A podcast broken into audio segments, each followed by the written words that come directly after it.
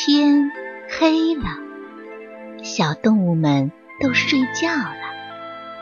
小宝宝躺在温暖的被窝里，闭上眼睛，听有趣的故事。宝贝，晚安。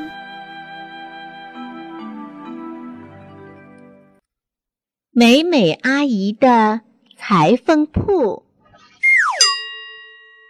在一条老街上，有青石板的路，黑瓦片的房，木质的小阁楼，盛开的喇叭花，还有美美阿姨开的裁缝铺。美美阿姨的裁缝铺很小，很静，还有点旧。不过，她窗前的喇叭花开得好热闹啊，紫的。粉的、黄的、白的花，像一个个彩色的小喇叭，滴滴答、滴滴答地吹着。美美阿姨静静地坐在一张轮椅上，虽然她行动不方便，但她的手好巧啊！她能用一根细细的针缝制出各种各样的衣服。也能用长长的毛线针编织各种各样的帽子。以前，街道上的居民每个人都穿戴着美美阿姨做的衣服和帽子。为什么是以前呢？因为现在呀，小镇上开了许多时尚的服装店，人们买衣服都上那儿去了。只偶尔有一些白发苍苍的老奶奶还会光临裁缝铺，让美美阿姨缝制老式的盘扣，缝在青花棉袄上。可是这样的日子真是少啊！更多的时候，美美阿姨只能望着天空发愣，然后自言自语地说：“唉。”这样无聊的日子什么时候才能过完呢？一天傍晚，天灰蒙蒙的，美美阿姨点亮了灯。突然，裁缝铺的小木门吱呀一声被推开了，一条瘦小的黄狗闯了进来。“嗯，您您是美美阿姨吗？”呀，这小狗会说话！美美阿姨好惊讶呀，她紧紧地盯着黄狗。我想麻烦您为我做一身漂亮的衣服。黄狗一边说，一边取下了挂在脖子上的紫色布袋。美美阿姨接过袋子，把里面的东西轻轻地倒了出来。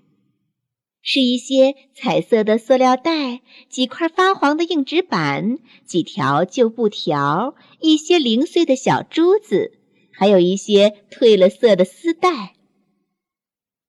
东西虽然有点乱，却很干净，散发出肥皂的香味儿。哦，这些东西都是被人们丢掉的吧？美美阿姨说：“嗯。”我是一条流浪狗，最喜欢收集这些别人不要的东西了。不过，它们现在很干净的，我曾经很卖力的清洗过呢。小黄狗说：“美美阿姨微笑着说，行啊，请你明天这个时候来取吧。”小黄狗欢快地摇了摇尾巴。美美阿姨在小黄狗离开之后就开始动手了。她把一部分材料染了色，另一部分开始剪一剪、拼一拼、缝一缝。第二天傍晚，当小黄狗敲响裁缝铺的门时，美美阿姨亲自为黄狗穿上了衣服。哇，这衣服可真漂亮啊！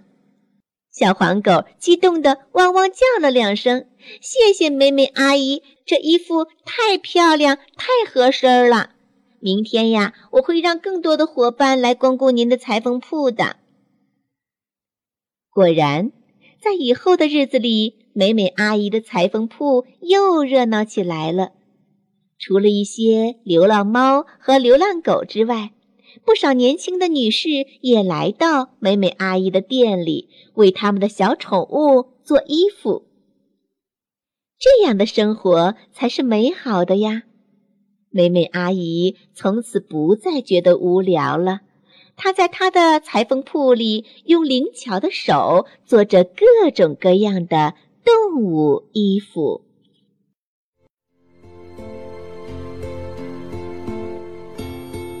小朋友们，故事讲完了，该睡觉了，宝贝，晚安。